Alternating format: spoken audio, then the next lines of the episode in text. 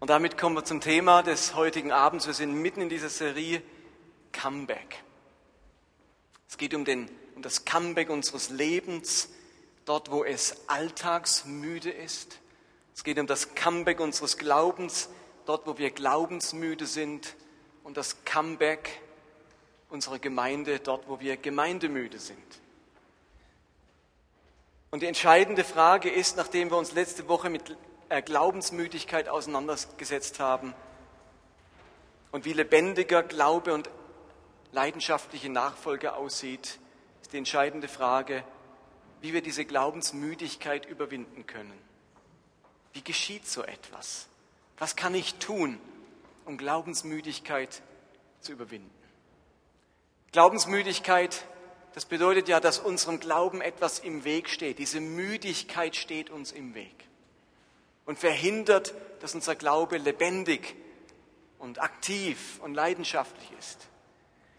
Insofern ist diese Glaubensmüdigkeit ein Hindernis in unserem Glaubensleben. Und stellt euch vor, die Frage ist, wie geht man mit Hindernissen um? Und da gibt es zwei Möglichkeiten, wie man mit Hindernissen umgeht. Stellt euch vor, ein Baum wäre umgestürzt, läge auf der Straße und versperrt euch den Weg vor euer Auto. Jetzt habt ihr zwei Möglichkeiten. Die eine Möglichkeit ist, ihr fahrt gegen diesen Baumstamm, gebt Vollgas und versucht irgendwie diesen Baumstamm aus dem Weg zu schieben, damit ihr wieder richtig Fahrt aufnehmen könnt. Die Räder drehen durch, die Reifen quietschen, das Gummi stinkt und der Baum bewegt sich wahrscheinlich kaum. Oder Möglichkeit zwei, man räumt erst einmal den Baum aus dem Weg. Man holt sich eine Motorsäge oder den Förster oder sonst jemand und schafft den Baum aus dem Weg und dann hat man wieder freie Fahrt. Und beim Glauben ist es ganz ähnlich. Bei einem stecken gebliebenen Glauben, anstatt mit aller Gewalt richtig glauben zu wollen, ist es viel besser, die Hindernisse aus dem Weg zu räumen, die unseren Glauben erlahmt und müde gemacht haben. Verstanden? Das ist die Idee von heute Abend. Wir versuchen Glaubenshindernisse zu identifizieren und zu schauen, wie könnte ich die aus dem Weg räumen. Und die große Frage lautet also, was hat meinen Glauben müde gemacht? Und wenn dein Glaube nicht müde ist, dann Halleluja. Aber vielleicht stehst du auch in der Bedrohung, dass er irgendwann müde werden könnte, wenn man auf diese Hindernisse nicht achtet. Und wenn dein Glaube irgendwo Müdigkeitserscheinungen hat, dann ist die Frage außerordentlich relevant. Und angesichts dieser Frage muss der eine vielleicht sich ganz in Ruhe hinsetzen und über diese Frage nachdenken. Also wenn du heute hier sitzt und merkst, wenn ich ehrlich bin, ist mein Glaube müde, hat all die Symptome, von denen wir letzte Woche gesprochen haben, dann wäre es vielleicht mal gut, sich hinzusetzen und zu überlegen, was hat ihn müde gemacht? Warum bin ich denn so müde? Warum fällt es mir denn so schwer zu glauben? Sich wirklich selbst einmal Gedanken machen, sich selbst analysieren. Da muss man ja nicht studiert haben dafür. Jeder kann ja in sich hineinhören. Und der andere muss vielleicht mit jemandem darüber sprechen und im gemeinsamen Gespräch oder auch in der Beratung dieser Frage oder einer Antwort auf die, auf die Spur kommen.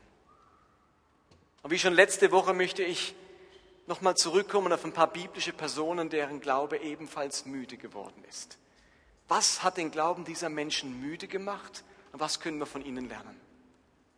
Und ich gehe auf drei Punkte im Speziellen ein, die Glauben müde machen können. Vielleicht könnt ihr euch mit dem einen oder anderen identifizieren. Das erste gravierende, was Glauben müde macht, sind Leiterfahrungen würde auch sagen, Schwierigkeiten, schwierige Lebensumstände und schwierige Situationen.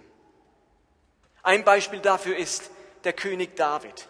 Der erlebt ausbleibende Gebetserhörungen. In einem Psalm sagt er, betet er, ich bin müde, müde vom Schreien. Meine Kehle ist rau und wund. Meine Augen sind müde und matt. Wovon? Vom Warten auf dich mein Gott. Da sagt der David nicht, ich warte auf dich und das ist wunderbar, ich hoffe auf dich, ich bin ganz gespannt, was du tun wirst. Nein, vom Warten auf Gott, vom vergeblich Warten auf Gott ist er ganz müde. Sein Glaube ist müde, sein Gebet ist müde geworden. Und dann sein Sohn Salomo schreibt im Buch Sprüche, Hoffnung, die sich verzögert, macht das Herz krank. Und das haben wir vielleicht auch schon einmal erlebt, wenn man auf etwas hofft, um etwas betet und dann kommt es nicht. Es verzögert sich länger, als man es ertragen kann und es macht das Herz krank. Eine andere glaubensmüde Person, die Leiterfahrungen gemacht hat, ist eben Hiobs Frau. Sie erlebt den Verlust ihrer ganzen Familie, all ihre Kinder sterben, ihr gesamter Besitz geht flöten und der Mann erkrankt schwer. Und während Hiob an Gott festhält, wird der Glaube seiner Frau todmüde. Und sie sagt zu Hiob in Hiob 2, Vers 9, willst du Gott jetzt immer noch die Treue halten? Verfluche ihn doch und stirb. Die Erfahrung von Leid, von Schicksalsschlägen, von schwerer Krankheit, von großen Schwierigkeiten kann Menschen glaubensmüde machen, kann ihr Herz krank werden lassen und dieses Herz kann nicht mehr richtig glauben. Die beiden Themen, ausbleibende Gebetserhörung und Leiterfahrung, sind sich sehr ähnlich. Sie können uns und unseren Glauben beschädigen, verletzen und eben müde machen. Und ich bin sicher, dass hier einige Leute sind, deren Glaube genau aus diesem Grund müde geworden ist. Vielleicht bist du heute hier und wartest seit Jahren auf eine Gebetserhörung. Und so langsam kannst du nicht mehr glauben, dass Gott noch an dich denkt und dich hört. Und wenn das betrifft, der weiß jetzt ganz genau, denkt, ja genau, ich warte schon seit Jahren darauf, dass ich diese Gebetserhörung erlebe. Ob das den Partner ist, den man sucht, die Gesundheit, die man sucht, die Veränderung unserer Kinder, die auf einen komischen Weg geraten sind. So viele Möglichkeiten, wo wir vielleicht seit vielen Jahren darauf warten. Und die Dinge haben das Potenzial, unseren Glaube müde zu machen. Andere haben eine schlimme Nachricht erfahren von der Erkrankung oder dem Unfall oder dem Schicksalsschlag eines geliebten Menschen. Und sie haben doch so intensiv gebetet, Gott möge eingreifen und nichts ist geschehen. Vielleicht ist dieser Mensch sogar verstorben. Man ist sich nicht mehr sicher, ob dieser Glaube Sinn macht, ob das überhaupt was bringt. Man ist enttäuscht von Gott. Irgendwie hat er seinen Teil nicht erfüllt. Warum soll ich dann meinen Teil erfüllen und leidenschaftlich und hingegeben glauben? Wenn man so Leiterfahrungen macht, dann kann es eben passieren, dass unser müder Glaube in Wirklichkeit ein resignierter Glaube ist. Unser Glaube hat irgendwann aufgegeben. Und ich weiß das von mir persönlich. Ich bin relativ, mit 13 bin ich zum Glauben gekommen und dann erkrankte meine Mutter, die war in ihren 30ern an Krebs. Und dann haben wir in unseren Kreisen für sie gebetet und gefastet und in der Gemeinde, wo ich hingegangen bin, haben wir gebetet. Und doch musste ich miterleben, wie sie, mit 14, als ich 14 war, dann gestorben ist. Und mein frischer Glaube, der so feurig war und, und alles von Gott erwartet hat, musste realisieren, dass jetzt hier ein ganz zentrales Anliegen, ich habe Gott immer gesagt, ich würde auf alles andere, auf jede weitere Gebetserhörung in meinem Leben verzichten, wenn du nur meine Mutter heißt. Und es ist nicht so gekommen. Und ich habe das hier und da schon mal erwähnt. Ähm, meine ganz persönliche Geschichte vor, vor sechs Jahren, da habe auch ich mit Resignation, mit einem resignierten Glauben zu kämpfen gehabt. Als vor sechs Jahren meine Ehe auseinanderging und man so lange für die Bewahrung der Ehe gebetet hat. Da betet man jeden Tag, und ich habe das wirklich gemacht, ich habe täglich um die Bewahrung meiner Ehe gebetet und plötzlich erfahre ich, dass ähm, da ein anderer Mann im Spiel ist und dass das alles zerbricht und ich das nie gedacht hätte und stehe vor den Trümmern dieser Familie, aber ein Stück weit auch vor der Frage, wie kann Gott je wieder, wie kann ich Gott je wieder vertrauen, dass er mein Gebet erhört? Ich meine, ich bete morgens, in der Zeit auch danach, dass meine Kinder bewahrt sind auf dem Schulweg, dass ihnen nichts passiert. Und dann denkt man sich, Gott, oder ich denke mir, nicht nur Gott, ich denke bei mir selbst, macht es Sinn, dass ich überhaupt noch für meine Bewahrung für meine Kinder bete, wenn er mein tägliches Gebet um die Bewahrung meiner Ehe nicht erhört hat? Wie kann ich denn da glauben, dass er das andere macht? Ist das nicht alles Willkür? Mal passiert was, mal nicht. Ist das alles Zufall? Und mein Glaube ist zunehmend resigniert und ich hatte eine Phase, wo ich nicht mehr wusste, ob es Sinn macht zu glauben, wo ich mich gefragt habe, werde ich je wieder glaubensvoll beten können.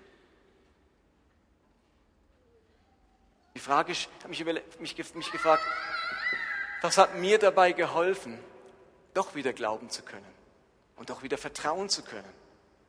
Und ich habe mich in dieser Phase, und das hat sicherlich über ein Jahr gedauert, ein bis zwei Jahre, habe ich mich irgendwann entschieden, das Vergangene loszulassen um mich wieder um die Gestaltung meiner Zukunft zu kümmern. Ich habe mich durchgerungen, eine entscheidende Sache in meinem Leben als verloren gegangen zu akzeptieren. Irgendwann musste ich akzeptieren, diese Sache ist jetzt tatsächlich verloren gegangen. Und es braucht eine Phase der Trauer, der Auseinandersetzung und dann eben auch des Loslassens. Und das ist kein Prozess von heute auf morgen. Aber durch die Öffnung für die Zukunft konnte ich auch wieder eine Zukunft haben. Und bei allem Schmerz und Verlust darf ich erleben, dass ich heute wieder zutiefst glücklich bin und glücklich verheiratet und mich angesichts meiner Frau jeden Tag als Gewinner fühle. Und ich hätte es damals niemals gedacht. Aber am Ende hat dieses Erlebnis meinen Glauben sogar gestärkt. Denn heute weiß ich, dass ich Gott vertrauen kann, auch dafür, dass das Neue und andere, das er jetzt ins Leben bringt, anstelle dessen, was er nicht bewahrt oder aufrechterhalten hat, Grund großer Freude und Erfüllung sein kann. Ich weiß heute, dass Gott nicht alles macht, was ich unmittelbar will, aber dass mein Leben von Gott geführt wird, auch durch Schwierigkeiten und Schmerzhaftes hindurch. Und ich habe eine ganz wichtige Lektion gelernt, nämlich ich bin irgendwie von der Illusion befreit worden, dass ich nur dann Gottes Führung erlebe, wenn alles rund läuft. Und dass dort Gottes Führung aussetzt, wo etwas nicht rund läuft. Ich habe mir vorgestellt, wenn Gott führt, ist gleich, es läuft rund. Und wenn es nicht rund läuft, eine Ehe zerbricht, eine große Krankheit ist, ein Todesfall oder sonst was, ist gleich, hier hat Gott nicht geführt. Hier hat seine Führung ausgesetzt. Ich bin wahrscheinlich einen ganz falschen Weg gelaufen. Und ich sage mir heute halt, mein Leben ist in Gottes Hand und ich werde nicht nur geführt, wenn alles rund läuft. Auch die Schwierigkeiten gehören im Leben dazu. Durch die Attacken des Teufels hindurch, durch die Bosheit von Menschen hindurch, durch mein eigenes Versagen hindurch und durch das Leben in einer gefallenen Schöpfung hindurch erlebe ich Gottes Führung. Mein Leben ist in Gottes Hand. Und ich glaube, zu dieser Erkenntnis würde man nie kommen, wenn man nicht auch solche Dinge erleben würde. Und so können am Ende auch solche Leiterfahrungen dazu beitragen, dass sie an unserem Glauben etwas verändern, ihn reifen lassen, seine Perspektive verändern und im Ende sogar vertiefen. Das ist also das erste Hindernis, Leiterfahrungen, unbeantwortete Gebete. Das zweite große Hindernis, das Glaube müde macht, sind Konflikte.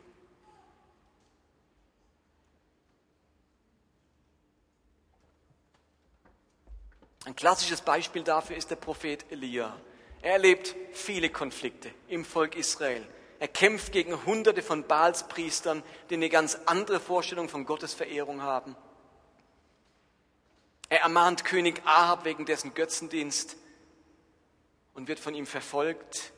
Und er steht in erbitterter Feindschaft zur Frau des Königs Isabel, die ihm dann Todesdrohungen ausspricht. Wenn ich dich das nächste Mal treffe, mache ich dich einen Kopf kürzer. Und dann heißt es in 1. Könige, da bekam Elia Angst und floh um sein Leben. Er ging alleine eine Tagesstrecke weit in die Wüste, schließlich sank er unter einem Ginsterstrauch nieder und wollte nur noch sterben. Ich habe genug, Herr, sagte er. Nimm mein Leben, denn ich bin nicht besser als meine Vorfahren. Ständige Spannung, ständige Konflikte, Auseinandersetzungen.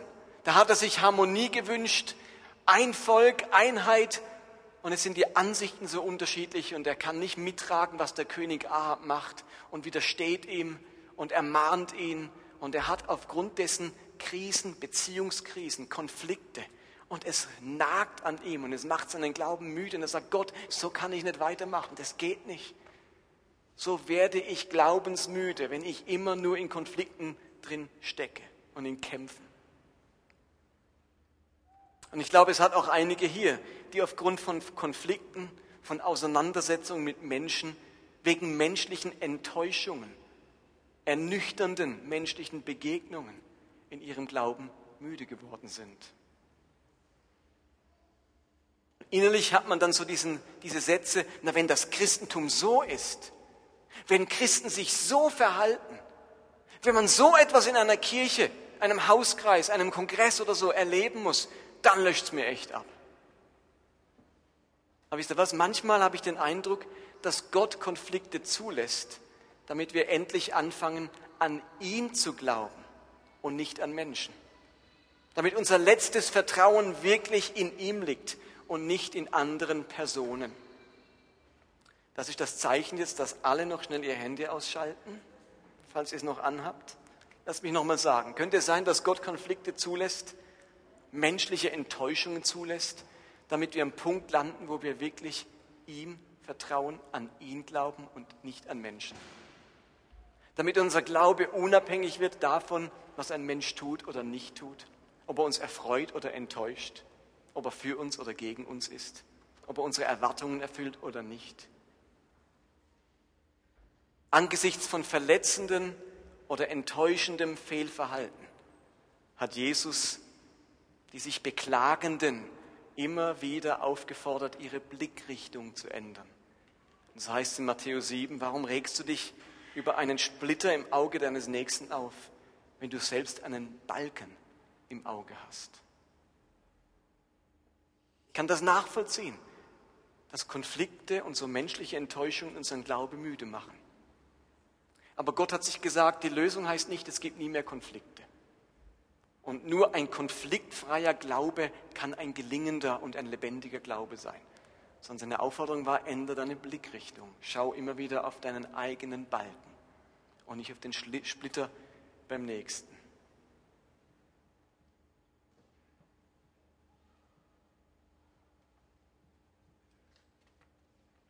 Das Dritte, was Glauben müde machen kann, ist Überforderung. Ganz konkret hat das Volk Israel das erlebt. Als sie Sklaven in Ägypten waren, da heißt es in 2. Mose 6, ich bringe euch in das Land, sagt Gott dann zum Volk, ich bringe euch in das Land, das ich Abraham, Isaac und Jakob unter Eid versprochen habe und gebe es euch zu bleibendem Besitz. Ich, Jahwe. Eine starke Verheißung. Gott verheißt den Israeliten, die da in Ägypten sind, ich gebe euch ein Land, in dem Milch und Honig fließt, ich befreie euch, alles wird gut, ich ändere euer Schicksal. Und dann heißt es, Mose sagte das alles den Israeliten, aber sie glaubten ihm nicht. So entmutigt und erschöpft waren sie von der schweren Arbeit.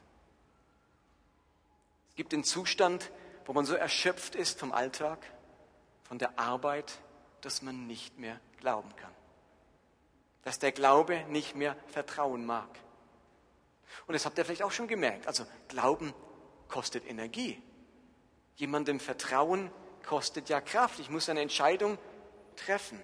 Allen zu misstrauen kostet kaum Kraft. Das passiert ganz schnell. Immer wieder sich überwinden, Vertrauen in einen Menschen und dann vor allem auch in Gott zu stecken. Das ist ja ein Akt, der auch Kraft kostet.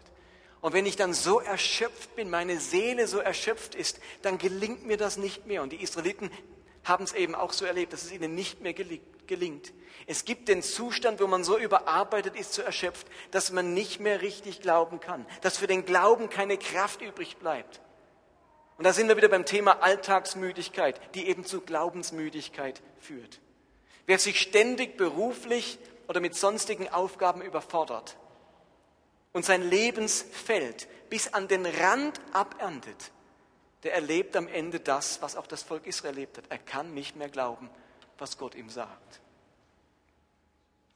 Aber diese Überforderung, die gilt nicht nur für unseren Alltag, für unser berufliches oder familiäres Dasein, wo wir uns so schnell überfordern.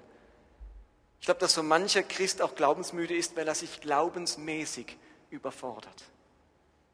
Viele von uns haben die Prägung, dass Gott erst zufrieden mit uns ist, wenn wir genug geistliche Leistung erbringen. Sagt euch das was? Wir sind ja so geprägt in unserem Alltagsdasein. Der Chef oder sonstige Personen sind erst zufrieden, wenn wir genug Leistung bringen. In einer Leistungsgesellschaft hängt halt Zufriedenheit und das Okay und das Jawohl mit Leistung zusammen. Und wir übertragen das so schnell. Wir lesen die Bibel dann auch mit dieser Brille und übertragen das auf Gott, dass auch Gott mit uns erst zufrieden ist, wenn wir genug geistliche Leistung erbracht haben. Und obwohl wir wissen, dass die Bibel das Gegenteil sagt, leben wir emotional so, als ob wir uns mit christlicher Leistung Gottes Wohlgefallen erkaufen oder erhalten können. Wenn ich nicht anständig genug, fromm genug, stille zeitmäßig genug, gebetslebenmäßig genug, missionarisch genug bin, dann ist Gott nicht zufrieden mit mir. Und dann werde ich von ihm in irgendeiner Form abgelehnt. Und so wird Glaube zum weiteren Stressfaktor, das Christentum zum weiteren Ort, an dem man um Anerkennung kämpfen muss. Und am Ende wird der Glaube todmüde und wir gehen auf Distanz und sagen irgendwann, wir verzichten auf die Anerkennung Gottes. Schaffst ja sowieso nicht und leben ein distanziertes Verhältnis. Und genau in dem Kontext erzählt dann Jesus das Gleichnis vom verlorenen Sohn und macht deutlich, dass ein Sohn, der es, wie man es nicht doller treiben könnte, wenn er umkehrt, vom Vater angenommen wird, als wäre nie etwas geschehen. Und dann muss der nicht irgendwo in einem Randbezirk des väterlichen Hofes leben, sondern wird voll eingesetzt in alle Sohnesrechte. Jesus hat versucht, mit Gleichnissen immer wieder auszudrücken, ihr dürft ganz nah sein, ihr müsst nicht auf Distanz leben, wenn ihr es nicht so schafft. Wichtig ist, dass ihr euch immer wieder mir zuwendet. Insofern kann also Überforderung, auch Glaubens- oder geistliche Überforderung, unseren Glaube müde machen. Und zum Schluss möchte ich euch einladen, einen Bibeltext mit mir noch zu lesen, der so viel über Müdigkeit zu sagen hat wie kaum ein anderer. Auch Michel hat ihn vor ein paar Wochen schon mal erwähnt. Er steht im Propheten Jesaja und Gott spricht da zu seinem Volk das folgende, Jesaja 40. Ihr Nachkommen Jakobs, ihr Israeliten, warum behauptet ihr, der Herr weiß nicht, wie es uns geht? Es macht unserem Gott nichts aus, wenn wir Unrecht leiden müssen.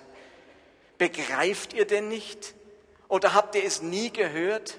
Der Herr ist der ewige Gott. Er ist der Schöpfer der Erde. Auch die entferntesten Länder hat er gemacht. Er wird weder müde noch kraftlos. Seine Weisheit ist unendlich tief. Den Erschöpften gibt er neue Kraft. Und die Schwachen macht er stark. Selbst junge Menschen ermüden und werden kraftlos. Starke Männer stolpern und brechen zusammen. Aber alle, die ihre Hoffnung auf den Herrn setzen, bekommen neue Kraft. Sie sind wie Adler, denen mächtige Schwingen wachsen. Sie gehen und werden nicht müde. Sie laufen und sind nicht erschöpft. Da steckt so viel Gutes in diesem Text drin. Es fängt schon an mit dem ersten Satz, dass Gott sagt, die Israeliten sagen, ja, der Herr weiß nicht, wie es uns geht. Es macht Gott nichts aus, wenn es uns schlecht geht. Und dann macht der Text deutlich Halt. Gott weiß ganz genau, wo du drin steckst. Er kennt deine Lebenssituation. Er kennt gerade deine Leiterfahrungen, den Schicksalsschlag, die Schwierigkeiten, die Überforderung oder die Konflikte, in denen du drin steckst. Gott weiß, wie es dir geht. Gott hat es nicht verpasst, hinzuschauen. Gott hat dich nicht übersehen. Könnte mir ja mal passieren bei sechs Milliarden Menschen. Er hat dich nicht übersehen. Er weiß, wie es dir geht. Er kennt deine Situation gerade jetzt und gerade heute. Er weiß um den Zustand deiner Seele. Und ihm ist der Zustand deines Herzens und deines Glaubens keinesfalls egal. Und als nächstes erfahren wir, dass Gott selbst nie kraftlos oder müde wird. Gott hat immer genug Stärke. Gott wird nicht unaufmerksam und Gott verschläft nie unser Schicksal. Gott muss keine Pause machen vom Schicksal der Menschheit und von deinem Schicksal. Seine Wachheit und seine Konzentration reicht aus, um dein Schicksal zu kennen und nicht müde zu werden. Wir kennen das ja, dass wir, dass wir manchmal schon Menschen müde gemacht haben. Jetzt kommt er schon wieder mit dem. Jetzt fängt er schon wieder an und man wird so müde. Gott kann man nicht müde machen. Ist doch trostreich. Also wenn Jesus schon sagt, wie oft also gefragt, wie oft muss ich vergeben? Ich siebenmal genug. Dann sagt er 70 mal siebenmal. Also immer wieder. Wird nicht müde, jemanden zu verzeihen. wie viel mehr gilt das für ihn selbst? Gott wird nicht müde. Du kannst ihn nicht müde machen. Das ist eine gute Nachricht. Du kommst schon wieder mit dem Gleichen, immer noch nicht geschafft. Jetzt wird aber Gott langsam müde. Nein, er wird es nicht. Er wird es nicht. Gottes Kraft geht ihm nicht aus. Er wird nicht schläfrig an, an, angesichts deines Lebens. Und dann heißt es, seine Weisheit ist unendlich tief. Gott geht auch nie die Weisheit aus, um zu wissen, was für dich das Allerbeste ist. Gott ist nie ratlos dir gegenüber. Seine Weisheit reicht aus, um zu wissen, was das Beste für dein Leben ist.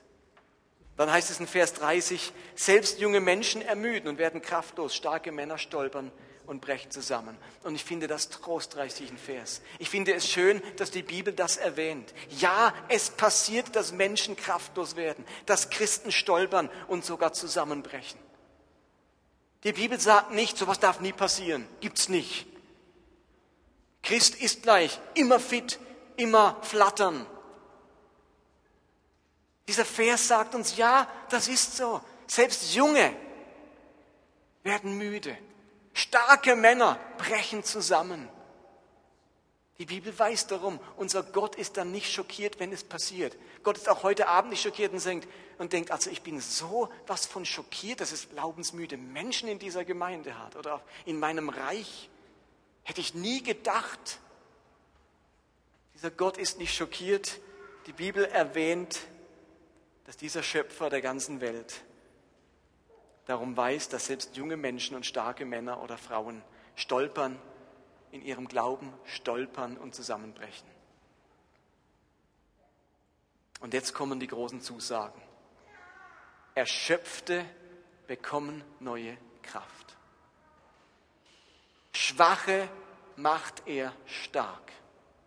Wer seine Hoffnung auf Gott setzt, der bekommt neue Kraft. Menschen, die am Boden liegen, denen wachsen mächtige Schwingen wie Adler. Ist das nicht ein wunderschönes Bild? Dass uns Flügel, Schwingen wachsen. Gott verspricht, dass wir gehen und nicht müde werden, laufen und nicht erschöpft sind. Unser Glaubensweg muss uns nicht müde machen. Unser geistiges Leben muss uns nicht erschöpfen. Unser Glaube muss sich nicht totlaufen. Lieben, ich strecke mich immer wieder aus nach diesen Versen. Die machen mir bewusst, dass mir eine göttliche Kraft zur Verfügung steht. Sie zeigen mir, dass mein Ende nicht Gottes Ende ist. Und sie ermutigen mich, dass ich mich aus, dem, aus der Mitte oder aus dem Mist, in dem ich stecke, emporschwingen kann, wieder herauskomme. Sie zeigen mir, dass auf diesem Weg des Glaubens, den ich gehe, immer wieder genug Kraft zur Verfügung steht. Und ich empfehle euch diese Verse aus Jesaja in deiner Glaubensmüdigkeit, die immer wieder zu lesen und dir zu sagen: Halt, auch ich habe eine Zukunft. Auch für mich gibt es Kraft. Mein Stolpern ist nicht das Ende. Egal, wo du drin steckst, wo du denkst, da kann man sich nicht mehr selber rausziehen. Da dürfen dir Schwingen wachsen, dass du rauskommst. Dass dein Glaube einmal müde wurde, heißt nicht, dass er immer müde bleiben muss. Dass dein Glaube von einer Art ist, wo man sagt, da kann man nichts machen. Bei dem Glaube kann man nichts machen.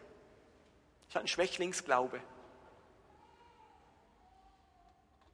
Uns steht Gottes Kraft zur Verfügung. Uns steht Gottes Glauben zur Verfügung. Den Erschöpften gibt er neue Kraft und die Schwachen macht er stark. Alle, die ihre Hoffnung auf den Herrn setzen, bekommen neue Kraft. Sie sind wie Adler, denen mächtige Schwingen wachsen. Sie gehen und werden nicht müde. Sie laufen und sind nicht erschöpft. Ich weiß nicht, welches der Hindernisse du angehen musst. Und wisst ihr, was angehen heißt? Es heißt, sie, wir bringen sie zu Jesus. Das ist so das Geheimnis unseres Glaubens. Wir bringen sie in erster Linie nicht zum Psychiater, zum Psychotherapeuten oder sonst irgendwo hin. Wir haben diese einmalige Chance, Dinge zu diesem Jesus zu bringen. Und ich lege sie nieder bei ihm. Meine Müdigkeit durch die Konflikte. Meine Müdigkeit durch die Schicksalsschläge und Leiterfahrungen. Und meine Müdigkeit durch meine Überforderung. Ich lege sie nieder. Und die Florian wird jetzt ein Lied singen, wo es genau darum geht. Ich lege meine Sorgen nieder, ich lege meine Ängste nieder, ich lege meinen Zweifel nieder in Gottes Hand. Und wir möchten diesen Gottesdienst und die Anbetungszeit, die jetzt folgen wird, ganz bewusst nutzen, um für die Menschen zu beten, die ihre Sorgen, die ihren Zweifel, ihre Überforderung, ihre Müdigkeit und all das, was dazu geführt hat, Gott hinlegen möchten, sagen, Gott, hier ist es. Nimm es, hilf mir wieder auf, lass meinem Glauben schwingen wachsen. Also empfangt doch dieses Lied von ganzem Herzen. Auf der Leinwand hat es den Text und dann laden wir euch ein, in die Anbetungszeit einzustimmen und Gott bewusst all diese Dinge hinzulegen. Und der Michel macht dann nochmal bewusst den Aufruf zum Gebet.